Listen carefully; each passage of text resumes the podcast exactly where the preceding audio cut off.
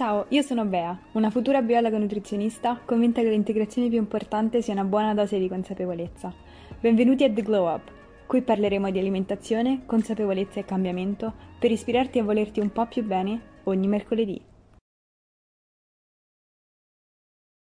Buongiorno a tutti ragazzi, benvenuti sul mio podcast. Io sono Bea e se siete nuovi sul mio podcast vi consiglio di andare ad ascoltare la parte 1 di questo episodio sulla fame nervosa perché vi darà un contesto su cos'è la fame nervosa e in, nel primo episodio spre- spiego il primo blocco di come affrontare la fame nervosa a livello critico. Invece in questa seconda parte andrò ad affrontare il come gestire la fame nervosa andando in realtà a capire il problema alla radice. Ma è essenziale che ascoltiate entrambe le parti perché sono entrambe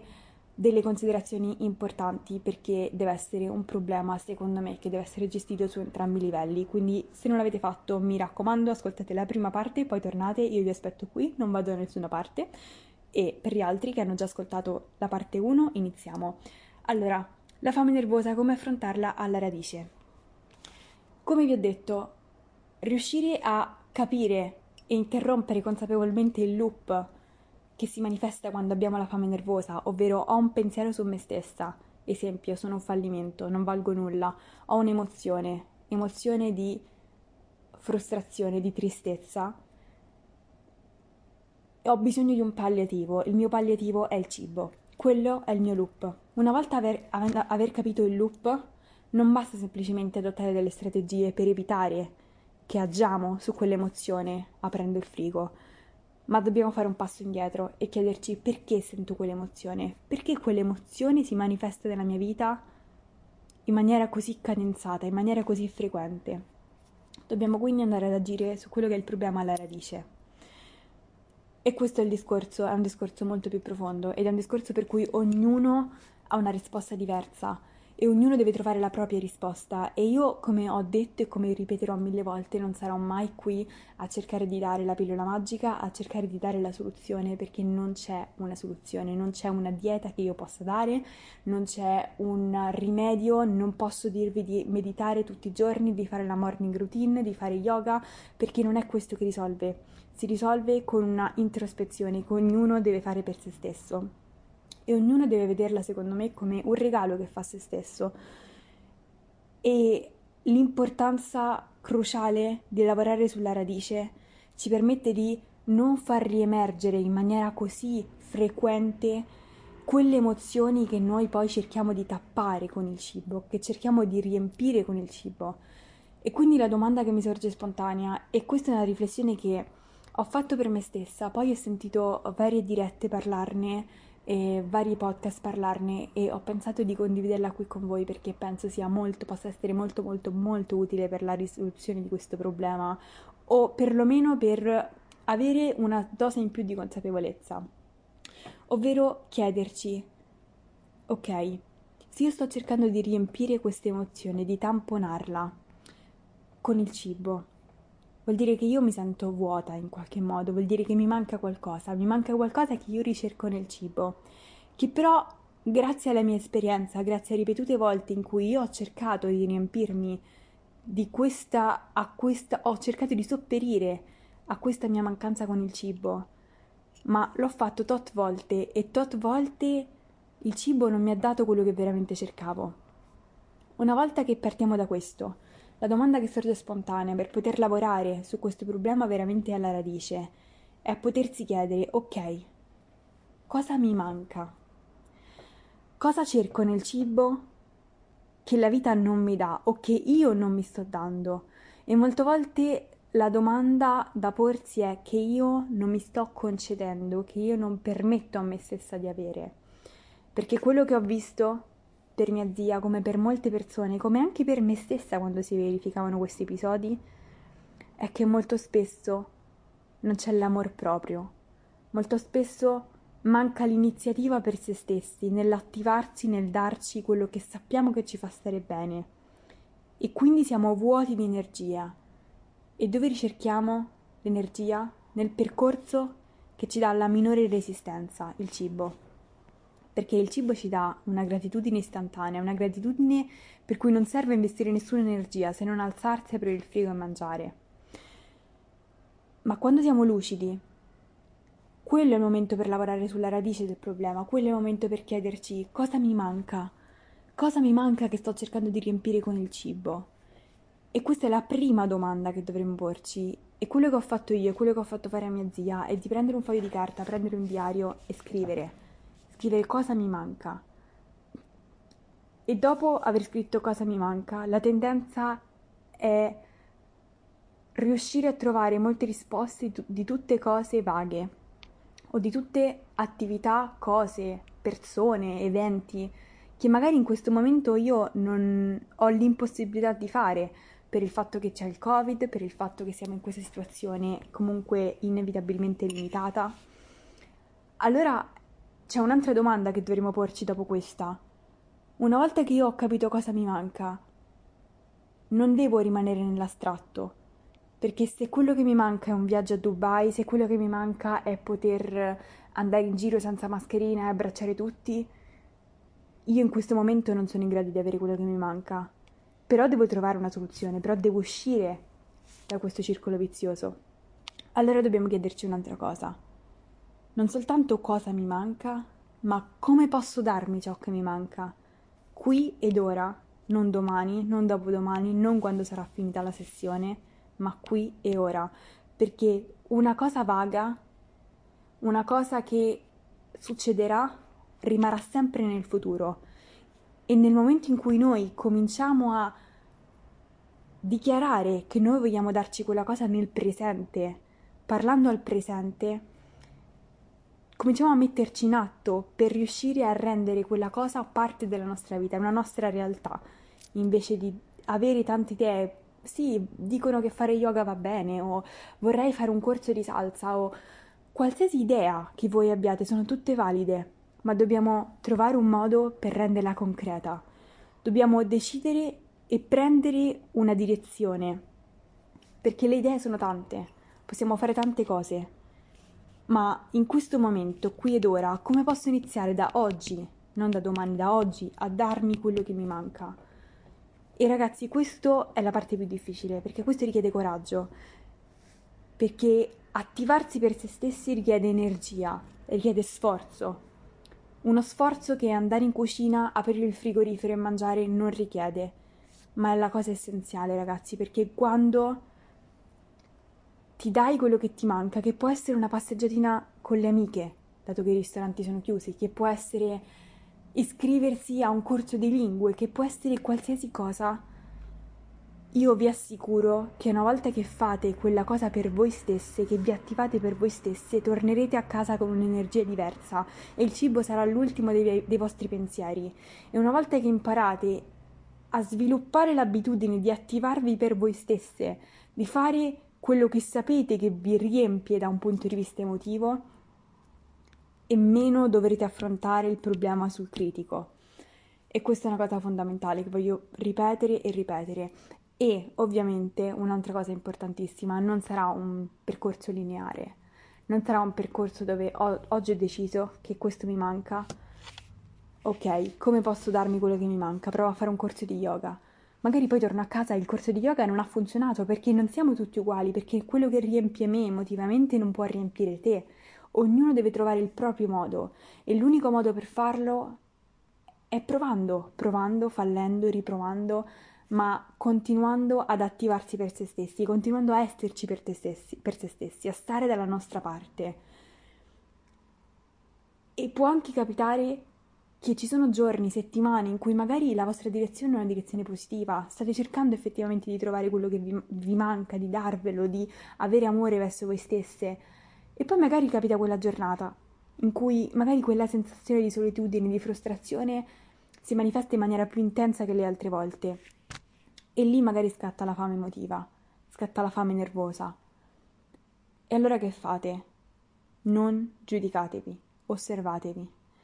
A quel punto, non prima ma dopo, prendete di nuovo il vostro quaderno e scrivete come mi sentivo prima, come avrei potuto affrontare, come potrò la prossima volta affrontare meglio questa situazione. Analizzatevi, state lì per voi stesse, come se fosse come se voi foste un bambino e doveste trattare voi stesse come un bambino, come un piccolo bambino che ha bisogno di, di essere guidato, di aiuto, di essere direzionato, di ricevere amore, datevi quell'amore, perché non c'è cambiamento se non c'è amore. Le ultime due cose molto veloci di cui vorrei parlarvi è l'influenza delle diete rigide sulla fame nervosa e poi successivamente in che modo il vostro linguaggio può modificare la vostra percezione della realtà. Quindi non so se riuscirò a affrontare tutto in questo episodio, magari lo farò leggermente più lungo e affronterò tutto, ma sì, dai, continuiamo. E in che modo le diete possono cronicizzare e peggiorare gli episodi di fame nervosa? Allora, ragazzi, una cosa molto molto molto interessante che io ho visto in mia zia è stato questo um, cambiamento che lei ha avuto nel suo approccio al cibo, soprattutto nel suo approccio agli sgarri, nel momento in cui io le ho eliminato dalla testa, ho cercato di farle disimparare il concetto di cibo ok, cibo sano, cibo sgarro. Lei aveva registrato nella sua testa questo dualismo, questa visione in bianco e nero della realtà, del cibo, del suo modo di approcciarsi al cibo e questo secondo me era un danno che le aveva, aveva fatto il provare diete su diete, ovviamente una più restrittiva altri, delle altre e questo faceva sì che oltre alla sua fame nervosa di partenza, che era il motivo per cui lei aveva cominciato a fare una dieta, si sommava quella visione in bianco e nero che faceva sì che una volta che lei sgarrasse, per lei aveva sgarrato, quindi poteva mangiare qualsiasi cosa, perché tanto la dieta iniziava dal giorno dopo. Ecco, la prima cosa su cui nel, nell'aiutarla io mi sono concentrata è cercare di farle eliminare quella mentalità, perché io sapevo che una volta che avessimo eliminato quella mentalità, i suoi sgarri si sarebbero riproporzionati in maniera rilevante. E così è successo. E io mi sono davvero stupita di quanto il suo approccio al cibo è cambiato quando è cambiata la sua concezione di dieta, non più questo va bene, questo non va bene, questo lo posso mangiare, questo non lo posso mangiare, ma io mangio bene, mi posso concedere uno sgarro, lo sgarro non è mangio qualsiasi cosa, ma mi mangio un gelato e il gelato non mi fa ingrassare di più di qualsiasi altro cibo, perché alla fine è tutta una questione di introito calorico. E avendogli spiegato questo, io mi sono resa conto che adesso che fa qualche sgarro, per fame nervosa, per, fare, per fame emotiva, i suoi sgarri sono veramente limitati a un gelato, a due o tre cioccolatini, a un cornetto. E ragazzi, chi ha sofferto di attacchi di fame nervosa, quali binge, sa veramente a quante calorie un, un, episodio di binge, una buffata può arrivare, anche a 5.000-10.000 calorie senza problemi. E lei prim- prima ci arrivava. E questo cambiamento mi ha fatto capire quanto effettivamente avere una visione in bianco e nero della dieta, avere una dieta rigida, non fa altro che peggiorare la fame nervosa. Io con lei adesso sto lavorando sulla fame nervosa, ma quella fame nervosa adesso non è più cronicizzata e peggiorata dal senso di colpa quando lei sgarra, perché lei non ha più la percezione dello sgarro, quindi questa è una parentesi che ci tenevo tantissimo a fare ed è secondo me la prima cosa su cui una persona deve lavorare nel momento in cui capisce non soltanto di soffrire di fame nervosa, ma anche per risolvere la fame nervosa magari fa una dieta ed è la prima cosa che va tolta prima di affrontare il problema alla radice, perché fare diete rigide non fa altro che peggiorare la fame nervosa e farci sentire ancora più impotenti, perché pensiamo che siamo, che siamo noi che non siamo capaci di affrontare la situazione, non abbiamo abbastanza disciplina, controllo di noi stessi per non riuscire a, mandar- a mangiarci 10 cornetti. In realtà è vero che c'è la componente di fame nervosa e di fame emotiva, ma è molto peggiorata dal fatto che noi quel cibo sentiamo di non poterlo avere. Quindi non voglio ridurre la fame nervosa e la fame emotiva alla dieta, perché sono due cose separate, ma ovviamente l'una influenza l'altra ed è qualcosa su cui bisogna lavorare se sentite di stare facendo una dieta rigida per controllare la fame nervosa. Eliminate la dieta rigida. Dopo potete lavorare sulla fame nervosa. E questo è qualcosa che ci tengo a sottolineare e lo farò mille volte perché è inutile lavorare sulla fame nervosa se continuate ad avere una dieta a pollo e broccoli. Quindi questa è la mia prima, prima conclusione. La seconda conclusione è l'importanza per quello che riguarda la fame nervosa e la fame emotiva del linguaggio. Una cosa che ho osservato su mia zia e una cosa che mi ha lasciato molto perplessa è il suo modo di definire quando lei sa che sta mangiando di più rispetto a quello che dovrebbe, ma non perché qualcuno glielo impone, ma perché il suo stomaco glielo impone, e quindi sta mangiando per emozione, sta mangiando per nervosismo, sta mangiando per tamponare un'emozione, quello che lei tende a fare, quello che ho visto su di lei, è quando parla e si riferisce al cibo, minimizza. Ad esempio, mi prendo un pezzettino di torta e magari si prende un pezzo di torta, un pezzo normale, anche abbastanza abbondante, un pochino di sughetto e magari non è un pochino di sughetto e lo fa continuamente.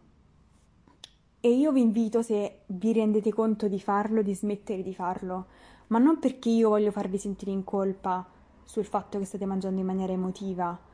ma perché è importantissimo che voi vi rendiate conto e possiate essere onesti con voi stessi, perché senza l'onestà rispetto a quello che succede, a noi stessi, alla realtà dei fatti,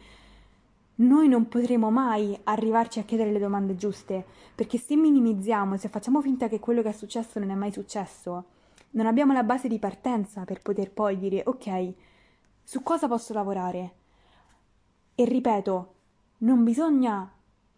sottolineare il problema o sottolineare l'evento di fame nervosa per sentirsi in colpa, per rimuginare sul fatto di quanti chili ho preso, quante calorie ho assunto, non è quello il problema. Ma voi capite che se noi non siamo onesti con noi stessi e non affermiamo che quello che è successo è successo, ci precludiamo anche di chiederci cosa mi manca, come posso darmi quello che mi manca. E queste sono le domande chiave. Quindi con questo io termino questo podcast, spero che tra la prima parte e la seconda parte abbiate ricevuto uh, una dose di consapevolezza in più, qualche strumento magari per affrontare meglio quelle che sono le vostre emozioni o la fame nervosa, la fame emotiva. Io spero davvero di, nel mio piccolo di avervi aiutato. Vi mando un bacio enorme e ci vediamo al prossimo podcast. Se questo episodio vi ha ispirato, motivato o semplicemente dato qualche idea su come migliorare la vostra vita, io vi chiedo solo un favore, condividetelo su Instagram e taggatemi. È un piccolissimo gesto per voi, ma significa davvero tanto per me. Ci vediamo il prossimo mercoledì.